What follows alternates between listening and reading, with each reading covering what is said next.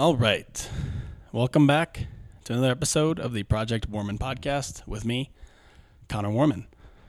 My guest today is Cam Gibson. Cam is someone who I have gotten to know pretty well during my time at CrossFit Roots and someone who I now consider to be a friend. Cam worked at the Census Bureau for many years because of his passion for statistics and populations. That passion still fuels him to this day as he still works on various projects dealing with populations.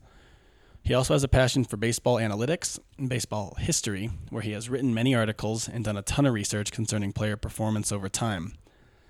To put it simply, he makes me question, almost daily, everything that I thought I knew about baseball.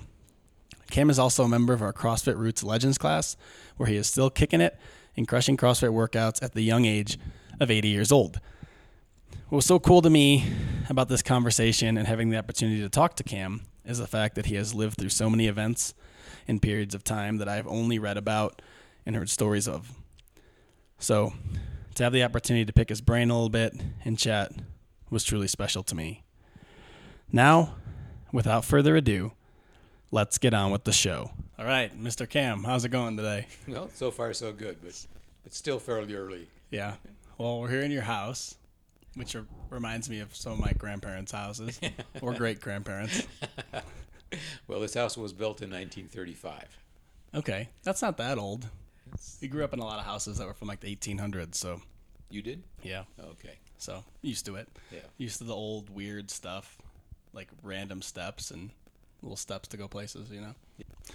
So you are officially the oldest person to ever be on this podcast before. Okay. By a lot. Okay, well, maybe I'll add, add some uh, balance to the whole. Yeah, there picture. We go. We're trying to balance it out, get right. different different perspectives, different views on here. Okay. But, um, all right, so where'd you grow up? I grew up in Oakland, California. Like the city of Oakland? In the city of Oakland, which is in the Bay Area, across the bay from its more famous sister, San Francisco. But Oakland was actually a very nice place to grow up. It's right next to Berkeley. The school? Well, the, the city and the University of California.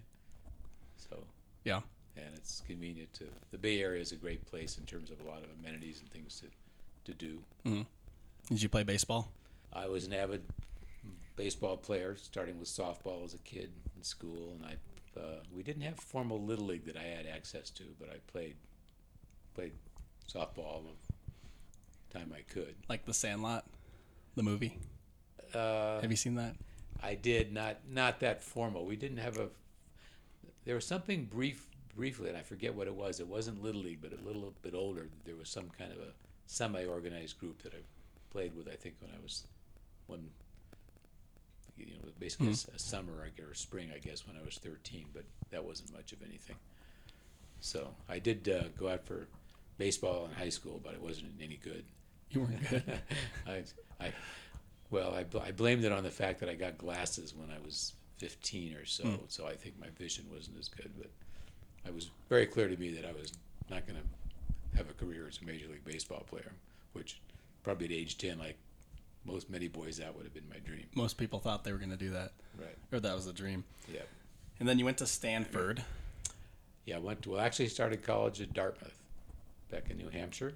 Yeah, so the other side of the country. Wow. Yeah, so I, it was really partly to get a... I thought I needed a change of scenery and get away yeah. from home. How'd you get there back in the day? Did you ride a horse? Or? Well, actually, you, you flew to Boston. Okay.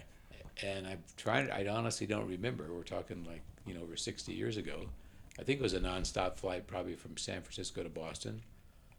And then I think we got a bus from Boston up, in effect, close to Dartmouth. Mm-hmm. So that took about three hours on the bus, if I remember correctly.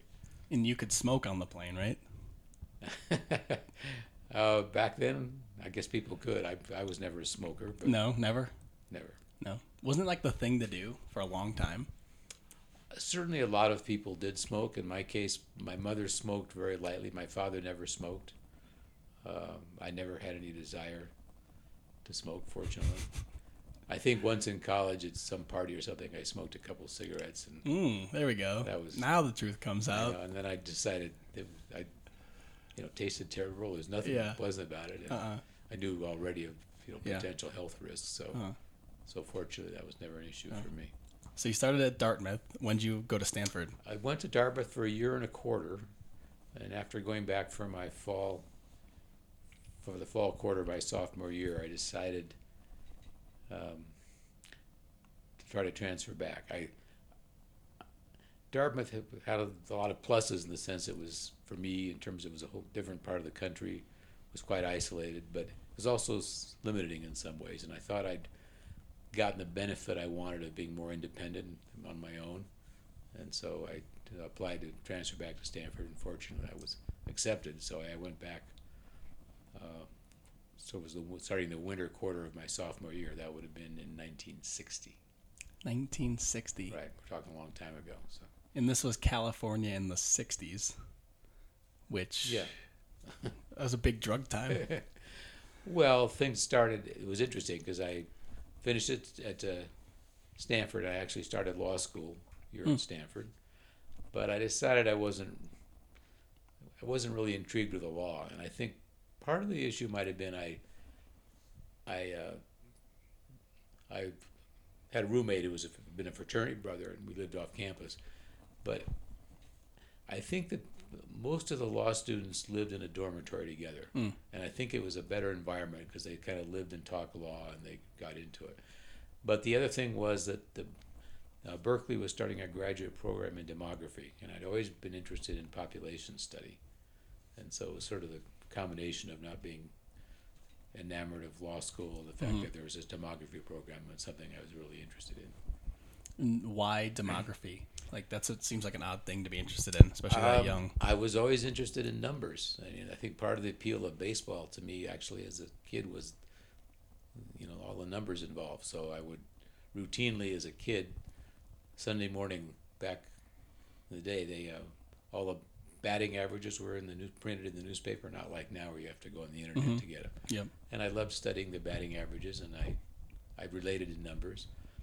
And the interest in population actually, specifically, I think for Christmas in nineteen fifty-two, I got a set of the World Book Encyclopedia. Okay. From, you know, from Santa Claus. Yeah. and, but it included a yearbook for the year nineteen fifty-two, and that yearbook included Uh, the population counts of all, with extensive geographic detail for the whole United States. So I could pour through that and see the population of various cities and towns. Yep. So I had a reputation by the time I was, I don't know, let's see, maybe twelve, thirteen years old. I yeah. knew the population of every city in the country over fifty thousand in oh, every wow. state, which is an exaggeration, but I did know a lot of them. Yeah. But I just love pouring through the numbers yeah. and looking at the maps and mm. so on. You'll appreciate this. When I was a kid, I used to read the newspaper every morning at the kitchen table, bringing on the school bus with me, mostly just the sports page and the weather and stuff like that. But I would also watch the Cubs games, but when it was time to go to bed, obviously I couldn't watch it anymore, but my parents would let me listen to it on the radio, yeah, which is a foreign concept now. Yeah, but I know. I figured you would have an appreciation for that. No, definitely, and I had a little crystal set I could get, yeah. I mean, some radio broadcasts as well as on that as well as on the radio, yeah. Yeah, I always think, I think it's better to listen to the baseball game sometimes than watch it. Uh, there is something about it. It's appealing. I mean, I can still remember uh, the local games, and Oakland was in the, had a team in the Pacific Coast League, which was very strong, if not the strongest minor league team, minor league baseball. So they had good, good teams. And uh, I think when I was six years old, it was probably before I was really into it, but at eight years, the Oakland Oaks won the Pacific Coast League pennant with Casey Stengel as the manager in nineteen forty-eight, and then he went to the Yankees, mm-hmm. where he be, obviously had a very successful managerial career. But they won the pennant again in nineteen fifty with a Chuck Dressen, who then went on to manage the Dodgers. Oh, wow. But by nineteen fifty, I was eight years old, and I was pretty savvy, and, and Oakland had a good team. And a lot of players were actually, unlike today, they weren't just young rookies trying to make the majors. A lot of them were veterans who were no longer willing or able to compete well in the majors, but were still good enough to play in the uh, hmm. minor leagues. But there was also the case there are a lot, number of players who, by choice, this was before airline travel and before the major leagues were on the West Coast. There were players who could have played in the majors but preferred to live in California. Hmm. You know, a lot of advantages of California. The baseball season went up actually to November. Okay. Yeah. So so I did get to see a lot of good baseball as, yeah. a, as a kid. That's interesting, so, though, because that would never happen today. No. You'd never see a player retire and then go play in the minor leagues. Yeah. It just wouldn't happen. No. no. But it, it was also the case then. Players didn't make that much money. Mm-hmm. So they didn't. In the majors, too. Yeah. yeah, yeah. Playing professional, you know, even if they were top major league players, very few of them made, you know, really significant money. They all needed to have employment afterwards. Mm-hmm. So a lot of them still went back and played in the minors as long as they could. Yeah. So California in the sixties, was it really as bad as people made it out to be? Well, in terms of drug use and like just stuff, yeah. all stuff like well, that. Well, it's interesting. I went to Stanford. I graduated in sixty-three, and I stayed there another year in law school, and then I transferred to Berkeley, where, where an interdepartmental graduate program in demography was starting. So this was about the start of the, the free speech movement and so on, and you know, part of the whole civil rights and anti-Vietnam uh, yep. sentiment. Uh,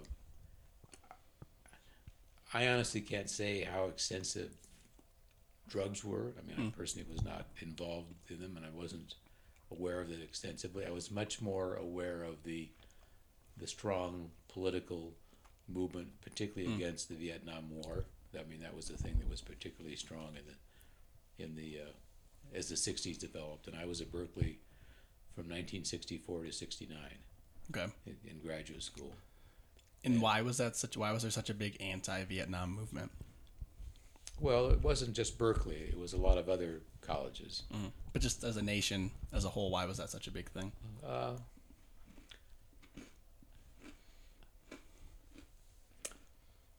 I would say the Vietnam War was very different from other wars. We we can think of two wars in particular. One is, let's say, Second World War, where the U S was attacked at Pearl Harbor. Mm-hmm. And that was a war to, you know, save the world for democracy mm. and so on, anti-Hitler. I think there was no question in the mind of virtually anyone that that was, we were on the right side of the war. Yep.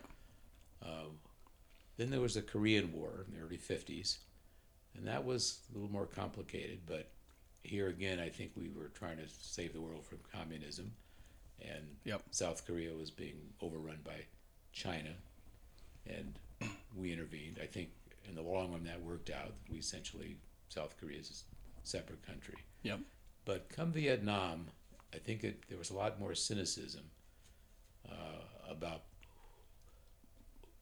who were the good guys and who were the bad guys.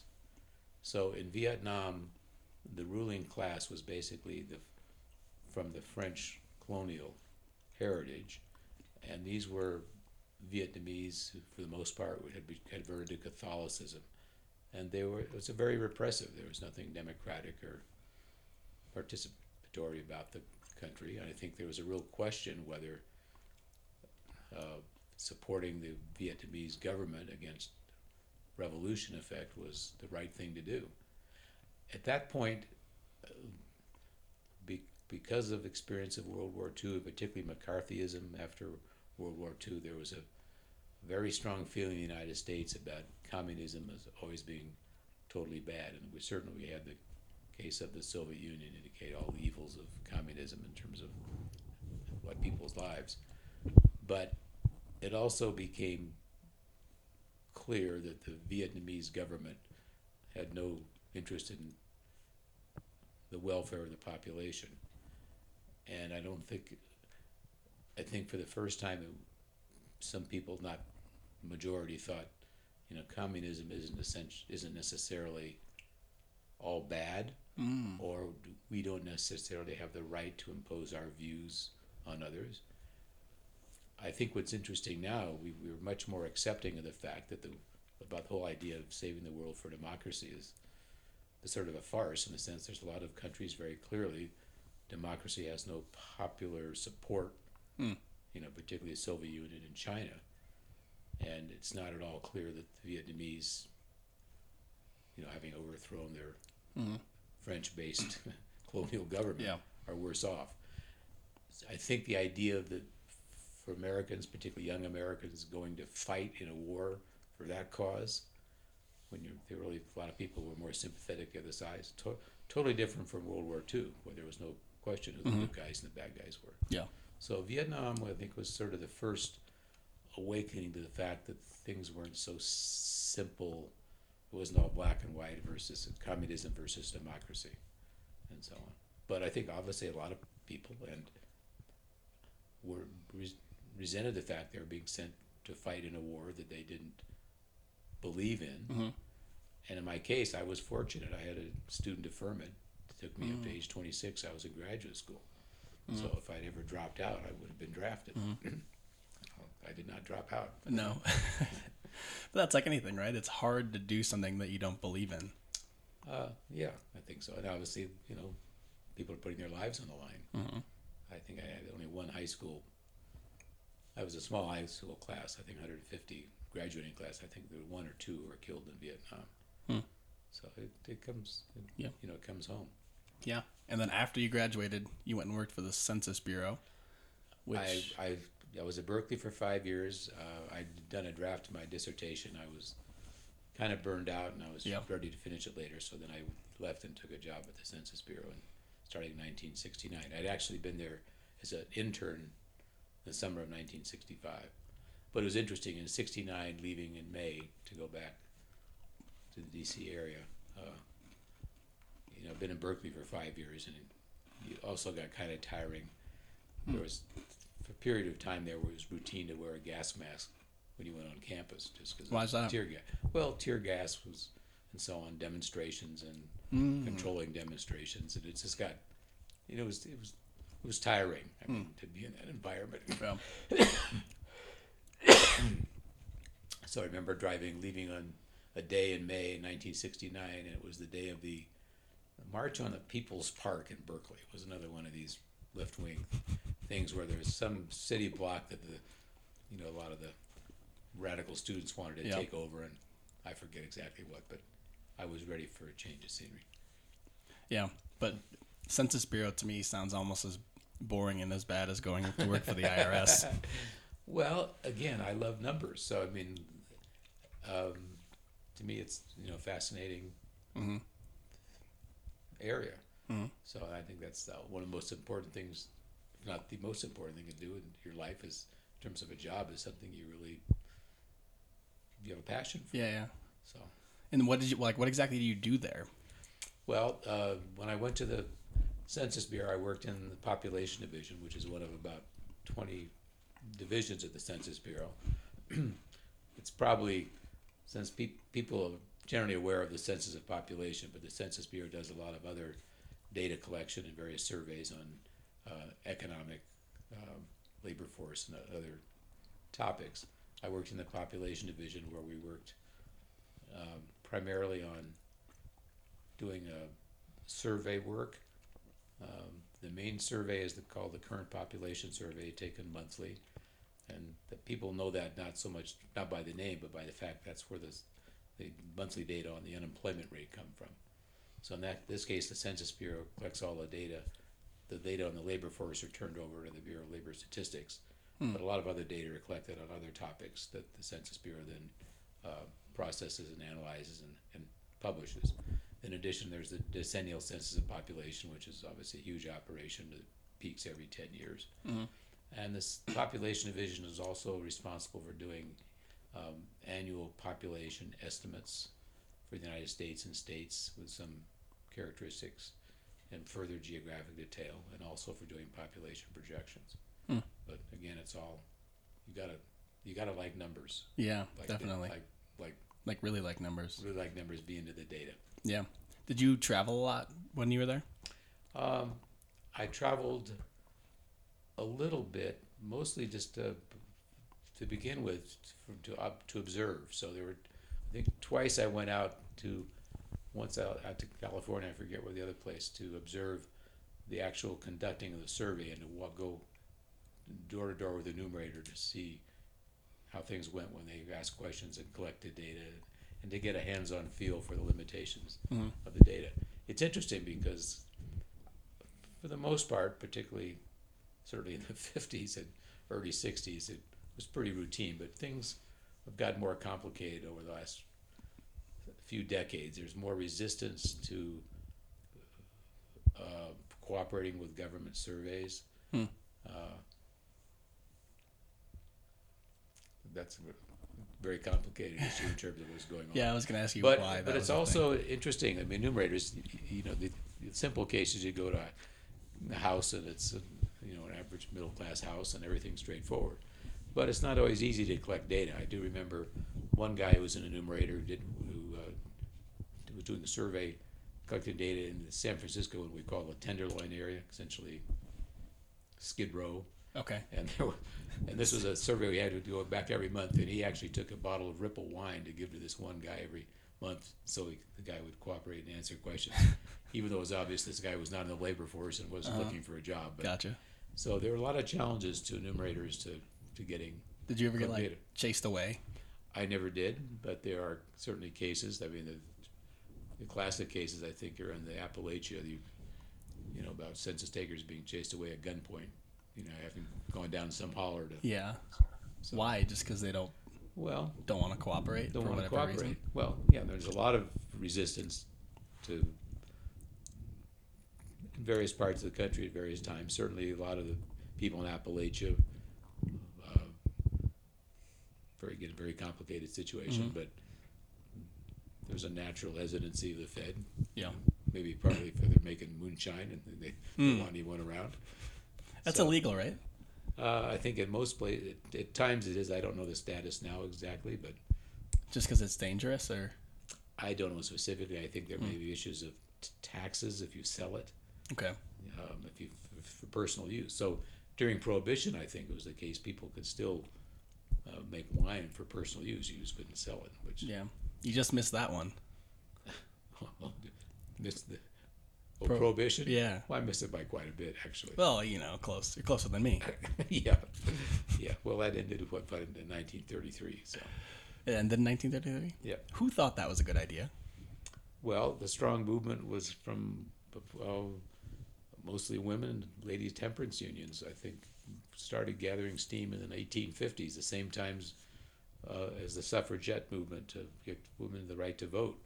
There are a lot of women who know, pushed it for to outlaw mm-hmm. liquor.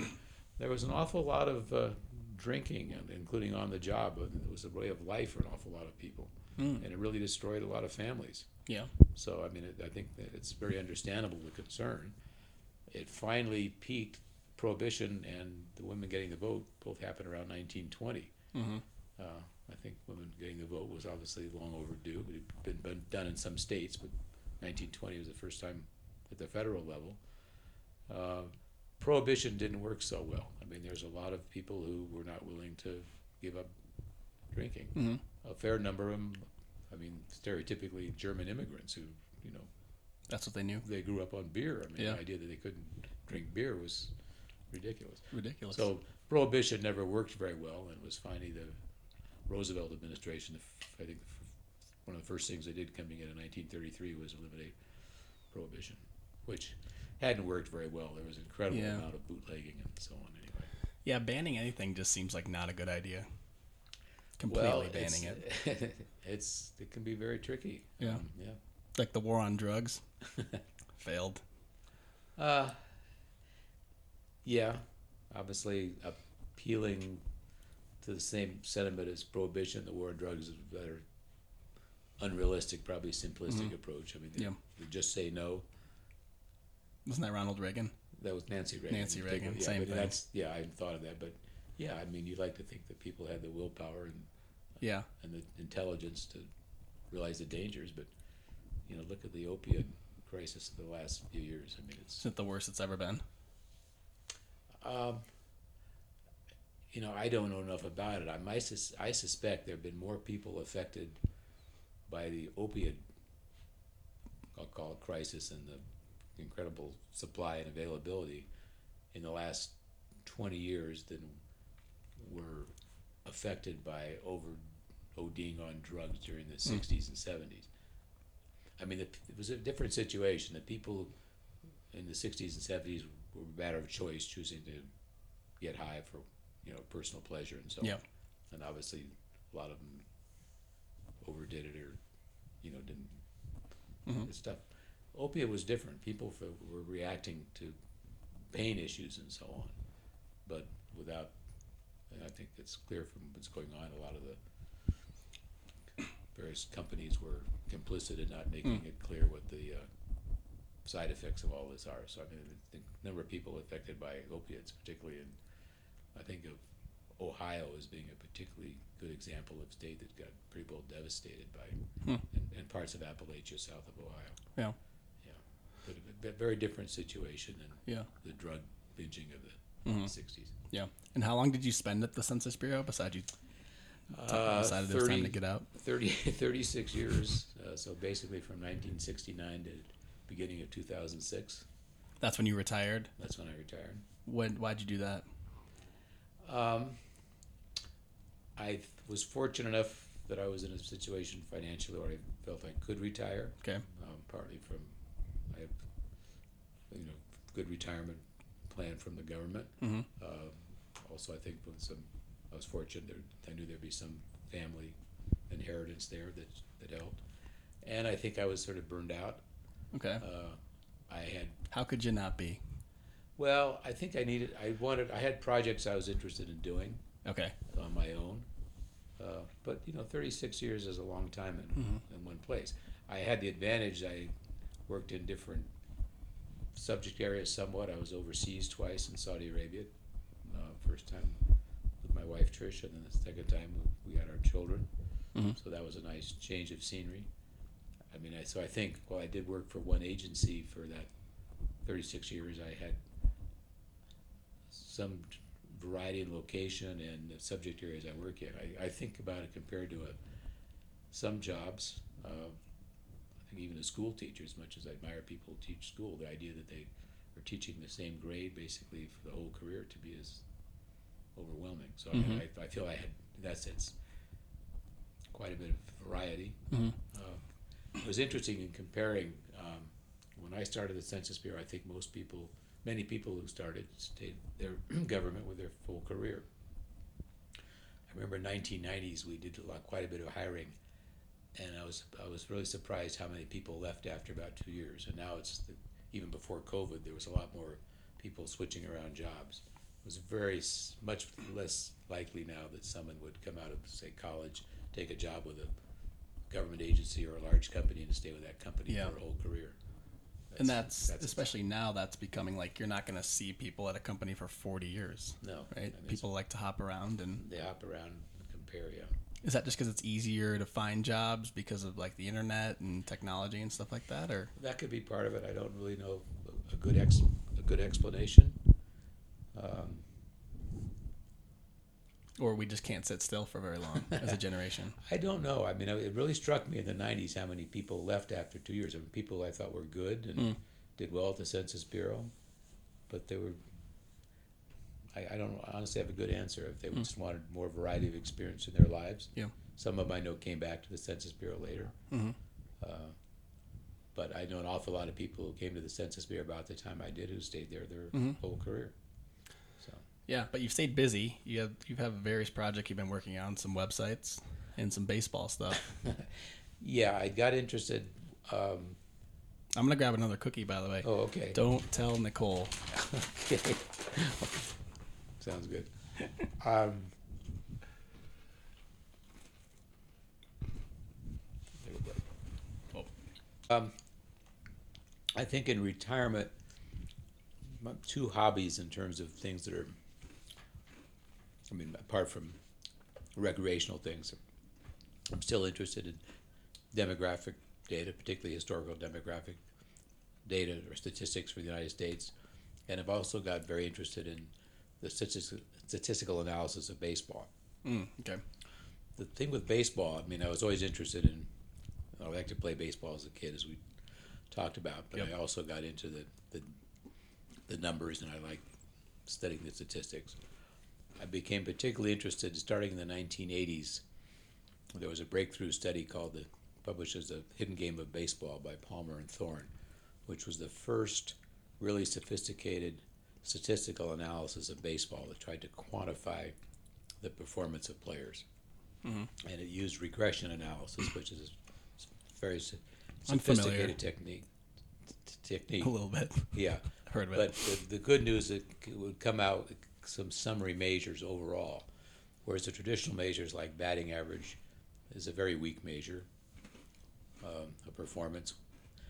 From the statistical and sophisticated statistical analysis, all of which has been made possible with computers and so on and big databases, we know now that walks, for example, are much more important than was thought traditionally in terms of evaluating how good a player is. Mm, yeah.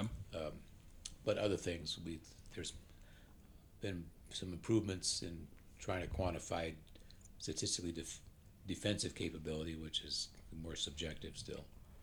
But there have been a lot of things done to, again, quantify the effect so that you can come up with a reasonable summary measure of a player's performance uh, with just with a single, a single number. Um, that's been elaborated on. Um, I won't go into details on it. The most common measure now is wins above replacement, which unfortunately has some biases in it, but that's a common measure that's used to yep. give a player's overall picture. What is replacement? What does that, does that mean? Who are you comparing it to? Well, it's, it's that's what's part of what's so arbitrary about it. You're com- you're comparing a player's per- performance to the a replacement player who would be brought up from the minor leagues, and that's somewhat subjective. But anyway, um, I got interested in baseball history also. I when I was fifteen, I came back. This is nineteen fifty-seven to the Boy Scout Jamboree in Valley Forge, first time I'd been to the East Coast, and I, and before and after the Boy Scout trip, I or after I spent some time with my bachelor uncle who lived in a basement apartment in Georgetown in Washington D C uh, he he was into genealogy, so I got did spend some time with him and learned a bit about okay. family history on his side. But one thing I learned about is I had a distant cousin who played Major League Baseball. Hmm. Well, I, I'm sorry, I didn't learn it right then. The, what I did learn is his name was um, Burdett Nichols, and he there was a long line of Simon Nichols dating from the sixteen, late sixteen hundreds in Maryland. Uh, several generations of Simon Nichols, and when I went home, one day looking through my baseball encyclopedia, all the players, there was a Simon Burdett Nichols who played in the major leagues for a few years. Oh, wow. So I wrote to my uncle, or else I, or else I phoned him. I don't remember then which it was. And yes, I did had. You have to spin the phone? He, well, I'd dial, but you know, I don't know long distance of how much we did or if I rode. Anyway, mm-hmm. he said, oh, yeah, you have this cousin that played Major League Baseball. Well, I, my, my uncle could have cared less about baseball, but you know, I thought he knew I loved baseball. He never bothered to tell me. So I got interested, um, and I didn't do anything more about it then, but I always thought at some point I'd research and learn about this cousin who played Major League Baseball. Yeah. And I, even after I moved, and he was born and, and died in uh, in Maryland, near D C. But even when I moved back to the D C area in nineteen sixty-nine, I didn't pursue it. I don't know if I've told you this story or not, but one night, I don't think so. My wife and I and some good friends were sitting playing playing some bridge. It was a Wednesday night, and I got a phone call from the assistant baseball coach at the University of Maryland. Oh, wow. They were doing a, a project to try to get information on all the uh, students who'd gone to the University of Maryland or its predecessor, Agricultural College, who went on to play in the major leagues. They'd identified fifteen. Um, I'm trying to think the most famous one's name will come to me. Oh, Charlie Keller, who was a great player with the Yankees in the thirties. Okay. But the first one was Simon Burdett Nichols. Mm. And how how they gotten a hold of me? The guys at Maryland talking among themselves, they'd heard of there was a Burdett Nichols real estate company in the district. And they called, and my uncle had died, but his widow, my aunt, um, talked with them and referred them, of course, to me. So that's how I got the contact. So that really got me interested, and so I spent a lot of time researching uh, Simon Burdett Nichols' life, which I found quite fascinating. He was a he went to the Agricultural College. His family was came from a farming family mm-hmm. in Maryland. Um, he played some semi-pro ball, and then he was spotted by uh, Connie Mack, I think, at some point. Okay. And, and he was brought up to the major leagues, and he played four years, two years as a regular, yeah. nineteen oh seven and nineteen oh eight.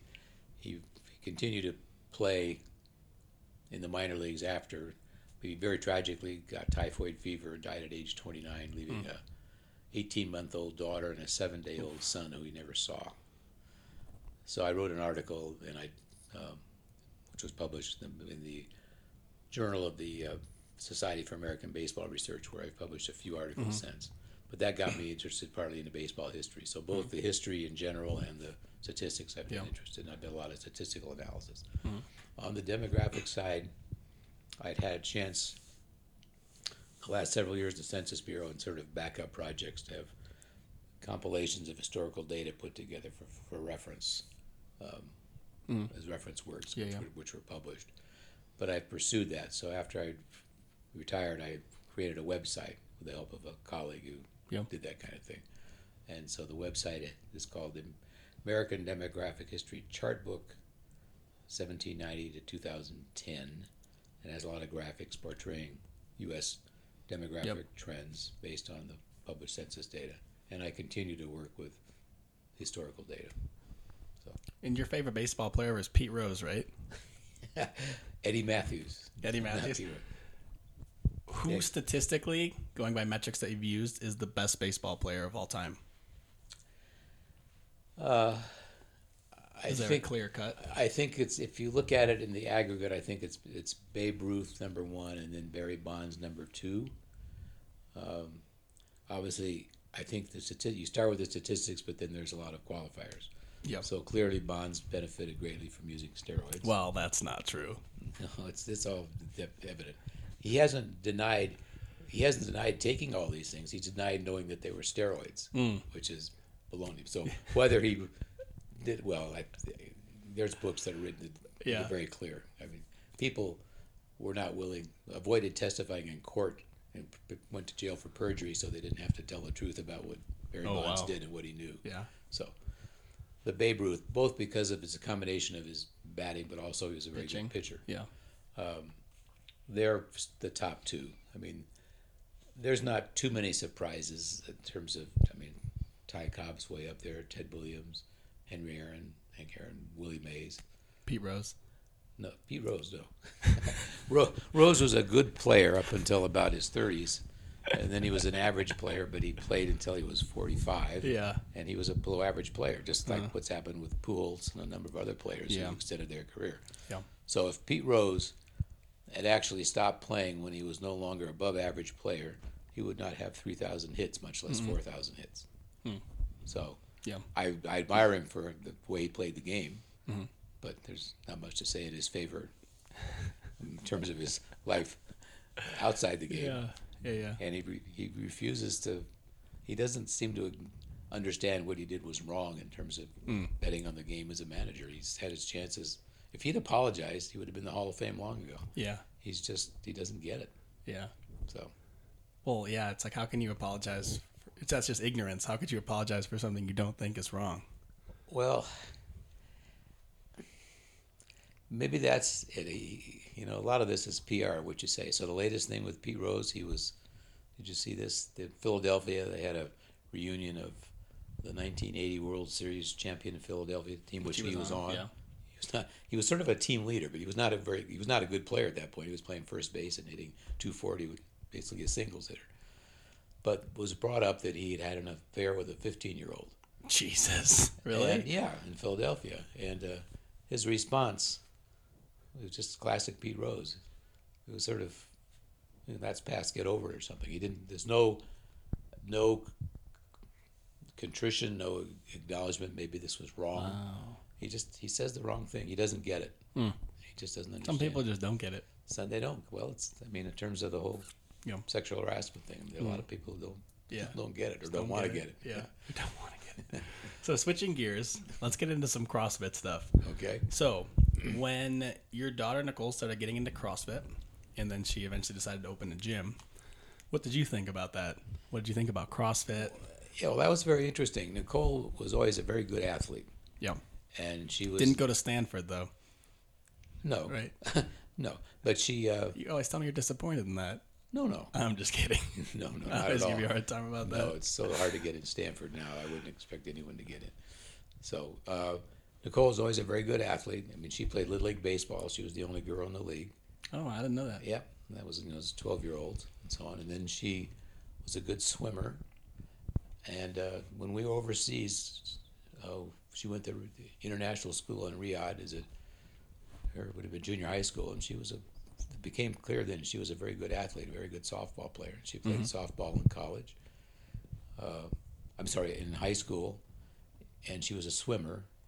She wasn't a great swimmer, but she was a good swimmer. And so then when she went to college at the University of Delaware, she chose to swimming rather than softball. I, I thought she was probably a stronger softball player, but there was a reason she chose swimming. But then she got into doing many uh, marathons and things, or okay. many triathlons. Triathlons, okay. And I don't know that she got became aware of CrossFit before I was aware of it. And I'm trying to think of the specific timing. She had finished college at the, at the University of Colorado. Uh, she took, I'm trying to think if there was a year in between, and then she went to Penn and got a master's in city and regional planning. And she had fallen in love with Boulder when the, the, the year she was out here to finish undergraduate.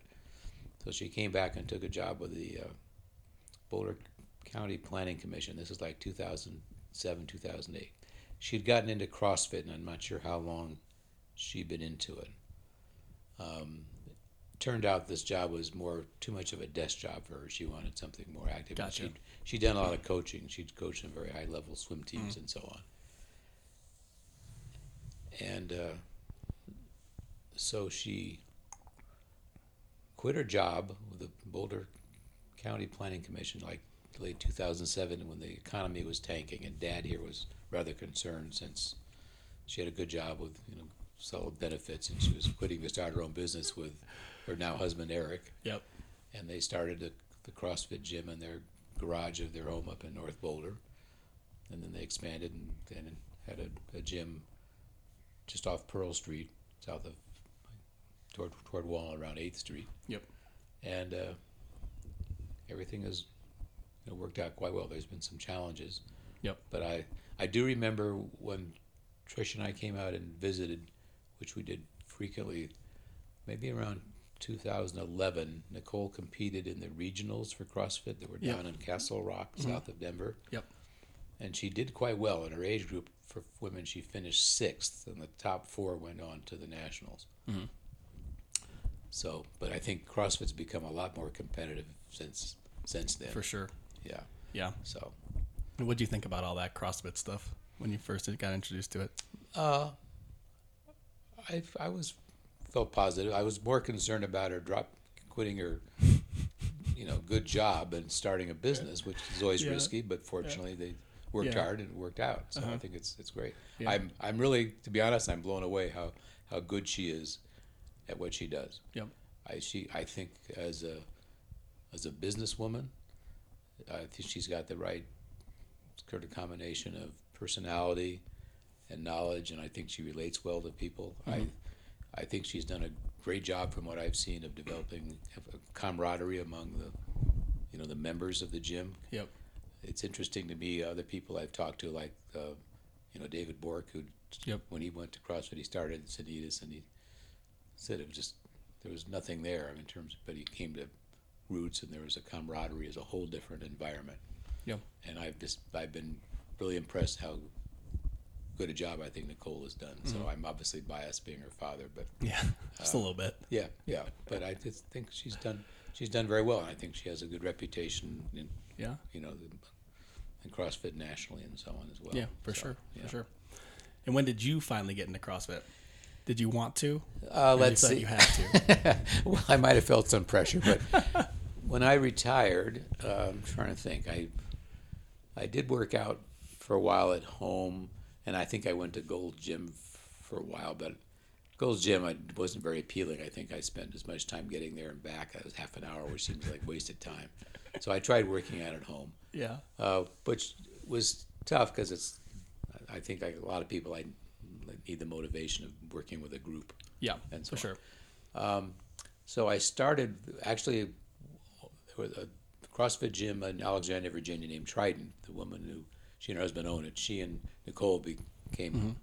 pretty good friends, do, doing a lot of national CrossFit seminars and so on. So this is Andrea, and I went. They started a, a, a class for seniors, and uh, so I, started, I was in that class for several years. So probably, I'm trying to remember the exact years, but I think it might be starting around two thousand eleven or twelve. I mean, oh wow, that long? I think it was several years that I went to, oh, that, wow. went to that class. Yeah. Yeah. And uh, then you came, you moved out here when? I moved out here in uh, two thousand twenty. Yeah. Then you started coming to Roots. And then I started coming to and Roots. You met me. Yeah. That's right. Met yeah. Connor. And... the rest is history.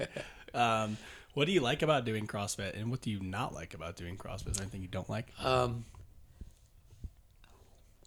there's nothing I don't like. I mean, I think it takes um, a little motivation to get going in the morning. I, I, I always feel, even if I don't feel like going to CrossFit in the morning, when I finish, I felt good it's, that I was there. It's ten thirty, that the morning's over. I know. The morning ends at nine a.m. I know. Well, at this point in my life, I don't, I'm up, I'm always up till midnight. I don't.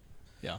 Anyway, so I don't set an alarm, and I like, I like my leisure in the morning. I like to be able to read the paper and yeah. do a couple puzzles and so on. So yeah, yeah. ten thirty is actually, and I get some other things done in the morning, yeah. phone calls. So actually ten thirty is a good time for me to start. Very civilized hour. Um, but as I say, I mean, I, sometimes I can say, oh, I don't feel like exercising today, but it's it's something I'm very aware of the fact that when I finished, I'm really glad that I did it. Mm-hmm. And I do think that's, uh, the camaraderie is great, I think. Um, in CrossFit in general, I think among the vitality, I like the interplay with you and the people in the group. Yeah. I mean, I think we all get along. Yeah. So it might be nice if there were more people who were, yeah, yeah. a few more people on a regular basis. But, yeah, for uh, sure. Hopefully that'll develop. Yeah, yeah. Yeah. Yeah. And you also hike a lot, right? I did. I did. my my hiking is limited a bit. I've, um, yeah. well, I'll mention I had prostate cancer yep. surgery, which has been a setback in that sense. And the other thing I'll mention, I've been diagnosed with sleep apnea, so I'm not getting, I'm not getting as much sleep or as much quality sleep as I need. Mm-hmm. So I don't, I simply don't have the energy to do ten mile hikes. Mm-hmm. So the hiking I'm doing now is shorter hikes and mm-hmm. less ambitious. Yeah. So. With CrossFit, do you notice a difference in how you feel? Like, do you feel stronger when you're doing it, or? I feel. I don't know if I can say I feel stronger while I'm doing it. I'm, I'm definitely aware of pushing myself on various things, including strength. Yep. Um, I just, I feel in general it's important for anyone, particularly, you know, my age now, I'm now eighty, to do as much as I can to keep uh, muscle tone and strength, because yep. the body atrophies a lot if it's, if you don't do those things. So yep. I probably should have been doing vigorous exercise more consistently yeah. for a longer period of time. Mm-hmm. Um, I try to walk on the days that I don't don't do CrossFit. I try to walk or get out at least some some bit of time yeah. outside and so on. Yeah. Um, so, but again, it's it's something that's a little bit easy to rationalize not doing. So I do, I really try to push myself to make yeah. sure that I do it. I don't think you have that out. I don't think you could ever leave. Leave CrossFit? Yeah. Well, I think you're right. I think the family tie here is, like, which is good. So I mean, I'm, yeah, I'm yeah, gonna, for sure, it gives you another reason to get in there. Absolutely. Um, yeah. Yeah. So another thing, you you're on the you're trivia. You're good at trivia. I mean, we played trivia before together. Let's, yeah, we did play trivia with at the uh, backcountry. Backcountry. Backcountry. I'm not pub. very good, but you're pretty good. Well, I have my strengths. So what? The, the two things here in Boulder which have been fun. One, I've joined the Boulder Newcomers Club, which is a fantastic organization. And one of the activities that we have with uh, trivia uh, monthly, so far it's been done by Zoom because of COVID. Actually, starting later th- at the session at the end of this month, we're going to meet in person for the first yeah. time. So it's been by Zoom, but it's worked out pretty well. Um, I like playing, and actually now um, there's another fellow and I who actually take turns supplying the questions every month. Mm. So we like to do the research and come up with the questions. I think I, I like watching the Jeopardy T V show. My problem is I don't have a balanced knowledge. I'm I'm not very good at pop culture and movies, T V. Mm. Um, I mean, a lot of that I know nothing. So I don't like doing trivia as an individual as much as I like being on a team. Being on a team, yeah. And I think my strengths are history and geography, and to some extent sports. Yeah. Although the sports is not really balanced throughout all sports. Mm. But it, it's the nice thing is being on a team with people where there's sort of more balance. Mm-hmm. among you. But we typically our team is older and we're yeah. not strong on the uh, pop. So you need a younger side. person who's good. We who can we, help you out. Well, I think the best, everything else being equal, the best thing is to have some balance on age, which we've had on occasion, but not yeah. on a regular basis. And you guys are going what, to what the national championship soon? yeah. Well, it turns out the final the, four. Well, the, in addition to the newcomers club trivia, I. Uh, Uh, the group of us go to the Raybeck Collective here in Boulder. Yep. On Tuesday night, there's pub, there's trivia quizzes, a lot of places in Boulder. Yep. And we like the Raybeck. It's it's a little old fashioned. You still submit your answers on paper. Yeah, that's cool though. I like that better. I do too. I mean, it's still uh, computerized in terms of the scoring and everything. Yep. It has to be. Uh, but we like we like the environment, and the questions are pretty well balanced. I mean, they've got a good set of questions. I think it's mm. not just pop culture, which yeah. in some places it seems like it is. But our team did pretty well, and and uh, the trivia there, it's part of team the national organization's team trivia. They do the, that's what Raybeck uses, and a group of, of us went representing our team, which is called My Favorite Team. Not not mm. particularly a innovative name. No, um, I had nothing to do with that. uh, We actually went to a tournament a couple of months ago. We qualified in Denver, and I think there were twenty-seven teams. We came in the ninth, and the top ten get to go on to the next round, mm-hmm. which actually is going to be uh, on Sunday. This Sunday? Yeah, this Sunday. In Denver? In Denver. So what this is actually national, but it's all going to be com- on Zoom throughout oh, whatever you know, parts of the country that this... You don't go somewhere? We go to Denver. Oh, can but, spectators go? Uh Not specifically. I mean, you can go to this pub, pub oh, okay. but it's not as though they have a seating area and so on. Okay. So they they don't really set it up to encourage people to go to to watch. Well, you might have some fans. Well, I, I think you know a couple spouses will be going. Yeah. People on our team. You said it's at a bar. It's uh, yeah, I forget the name of it. It's, Perfect. I'll be there. Yeah. Okay. It's a long. It's an old throwback bar. I mean, it's a big oh, that's place. Cool. It's kind of yeah. it's kind of neat. Yeah. Um, I, we have no expectations about doing well. I'm surprised, very surprised we even made it to mm-hmm. the next round. So this is just for fun. Mm-hmm. So, however, a lot of people take this seriously. And in the uh, first round there, where we, I said we came in ninth, the first three teams all won money prizes. The first mm-hmm. team, I think, fifteen hundred dollars. Oh, wow. That's a lot of money. So yeah, that's yeah. two hundred fifty dollars a piece. Yeah. Just for... having fun. Yeah. So how are you guys training? Are you like we don't studying? Train. No. Hammering each other with questions? We don't train. No, no. This is, this is purely just for enjoyment. We uh, have we have zero expectations. Yeah. So we're not. There'll be no disappointment. Gotcha. I'm amazed that we got this far. Well, sometimes that's the best. No, no expectations. Yeah. No pressure. I know. So just go out there and do it. Yeah. But um, so last question. So you've lived a long time, a lot longer than me, and there's all not these going. Things. Yeah. Knock knock on wood is that yeah. you said. Oh yeah. There's all these things that I've only gotten to read about. For you, what's the coolest event or movement or just time period to live through? And be able to say like I lived through that. There could be multiple too. Yeah. You know, I, I, I can't one. think of an easy answer. I mean obviously so much has changed in my life, and that's true obviously anyone now who's lived as you know, as long a life as I have. So if I think of the fifties as sort of the time I grew up, ages eight to eighteen, when mm-hmm. I became aware of the environment, which was a very traditional time in a lot of ways. I mean, the things, um, this is obviously before computers. I mean, big mainframe computers had just come in, but this is entirely before the widespread use of computers and obviously personal computers. And then after that, we have social media and so on. So we had none of that. But one one interest, a couple interesting things to think about. When I started at the Census Bureau in the summer of nineteen sixty-five as an intern, all the uh, statistical clerks were using these big old mechanical calculators. They okay. were fr- uh, Friedens or Marchants were the sort of the most popular. Mm-hmm. I mean, these were machines that weighed like thirty pounds, it seemed like. Oh, jeez. And they would, they, the, I don't know how to describe it. When you did put in a calculation doing a division, The, the thing would actually rotate and calculate all the way along and make a lot of noise.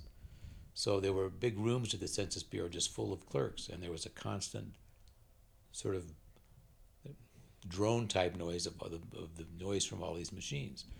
And I remember in the early seventies when the first uh, electronic, little electronic calculators came in, Texas Instruments and others. Suddenly everything was quiet. Hmm. So, I mean, just changes like yeah. that. And I think the, uh, in the case of the mechanical calculators, those went back to the eighteen eighties, some of them earlier, but actually the Census Bureau was in the forefront of developing a lot of these machines mm-hmm. just because of the need to process census data. So, I mean, that was a big change. And then obviously computers became a lot more widespread and certainly were used heavily at the Census Bureau. Mm-hmm. And then, of course, with personal computers, so that was that was a huge change. Um, I guess another change I'm aware of, I mean, it was it already started, but the the airline travel, how reasonably priced it became, mm. and how ubiquitous it was throughout the United States. It was easy to fly across the country in, you know, a few hours. Yeah, that just changed, and international travel became a lot easier. I was a beneficiary in the sense of being able to go to Europe, which I've been yeah able to do a few times. Mm-hmm. Um, I myself. When it comes to some changes, I'm not, I'm very dubious about mm. whether they're good or bad. Uh, social media, I mean, I, I like the internet, I like email. I think social media, I'm not sure that's been an advance, although it's obviously mm. permeated our society mm-hmm. with, with lots of effect, made some things better, but I think there's been a lot of downsides to social media in terms of a lot of false information that can no way be attributed to its source. Yeah, um, but also the effect, I think, of teenagers and so on. There's an awful lot that's yep. documentation that it's not all healthy. So I, I really, in a way, cherish having grown up in a simpler time in terms of childhood. Yep.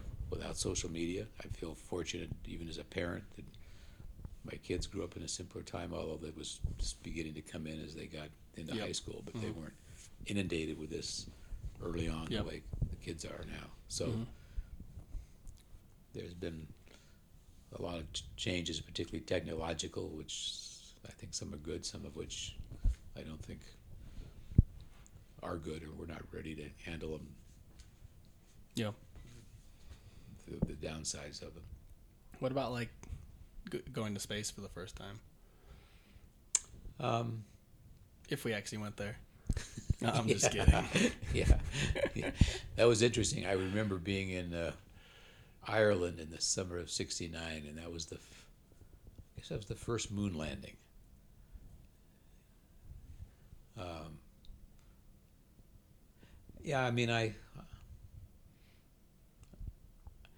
I never got particularly interested in the space program. I know a lot of trivia questions are involved the space program and naming yeah. specific astronauts or specific programs. And I, I can't name all those. Mm-hmm. Um, I mean, I do I do find the whole thing fascinating and positive, and I certainly know it's not something that I've made a point of studying or, mm-hmm. or learning yep. a lot about.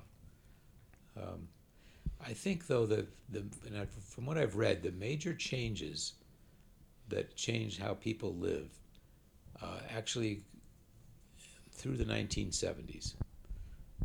If you think of the previous century, and I've read some accounts of this, we had the development of the railroad, um, the airplane, commercial airplane, so people can travel long distances quickly.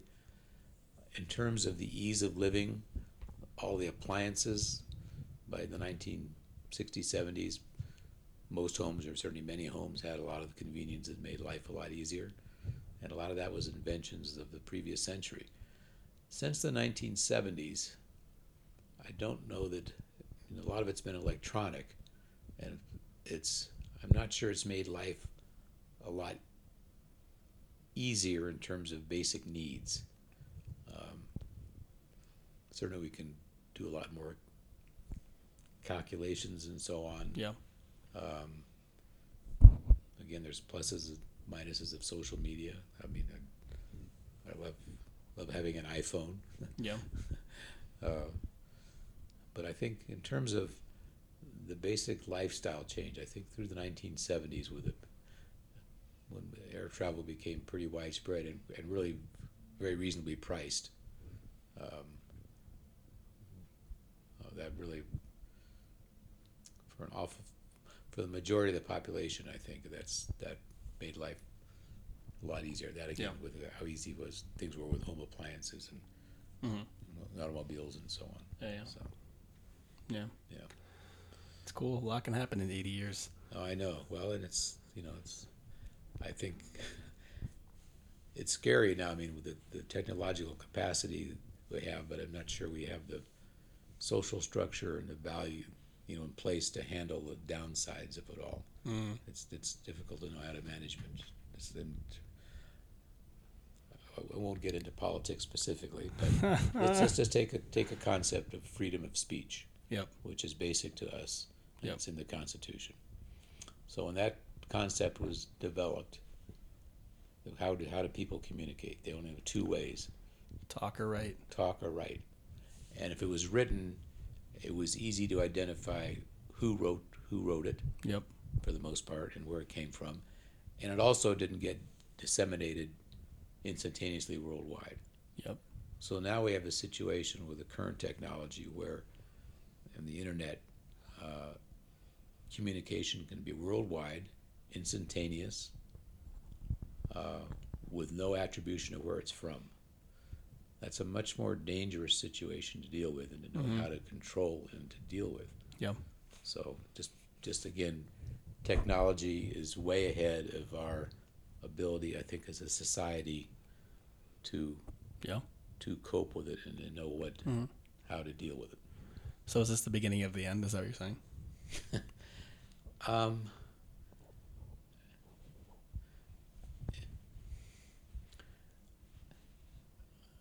I'll go back. I mean, I think, again, this is without getting into politics specifically, because I, it's, I mean, even as early as, well, let's see. I mean, I think the issues, some of the issues with social media that I mentioned obviously become um, apparent, been apparent for quite a while. Yeah. But I think what's scary in the last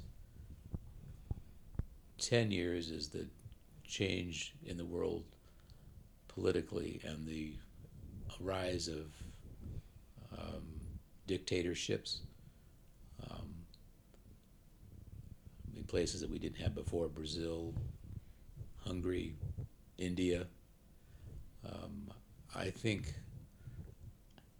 I am not nearly as optimistic about the future now as I would have been, say, um,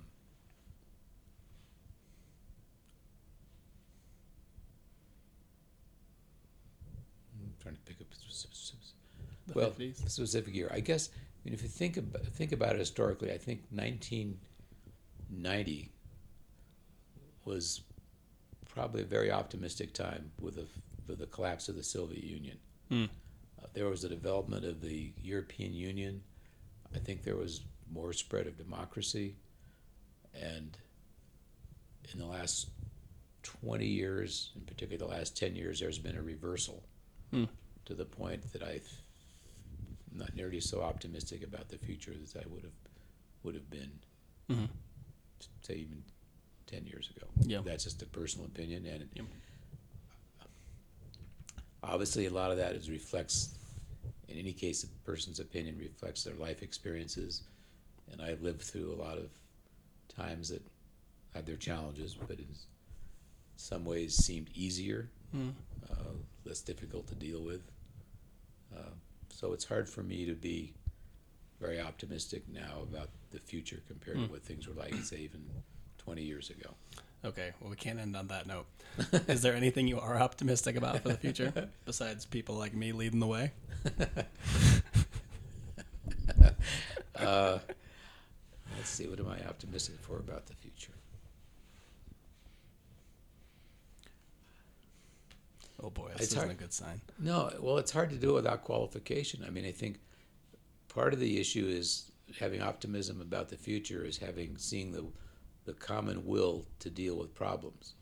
So look look at issues like climate change, how difficult it is to mobilize resources to deal with this, which I think yeah. to me is quite clearly a problem. I don't know anyone whose opinion I could respect um, denies that this is a problem now. Yeah. But look what the, look at what the U S did say in the case of World War Two. We, with it, the attack on Pearl Harbor, we we responded as a nation, and there was pretty much uniformity. I mean, there were obviously some outliers, but very few. So we seem to have a, a common purpose. Various government programs like the Interstate Highway Program, which is basically in the fifties, uh, there was a need for it. Maybe with hindsight now and issues about pollution, you may wonder, but it was, I think it was a perfectly logical thing to do. It was done, and there was support, and it was done. I think there's less ability in this country to come together now to deal with major problems mm. than there was back then, when I think it was a simpler time. Yeah. And it's, I'm not saying there's any easy answers. Mm-hmm. No. All right. I think that's a good place to end. Okay, well, I'm sorry to not end on a real optimistic no, note. No, that's all right. But but thanks, Cam. Appreciate you taking the time. Okay, well, you're welcome.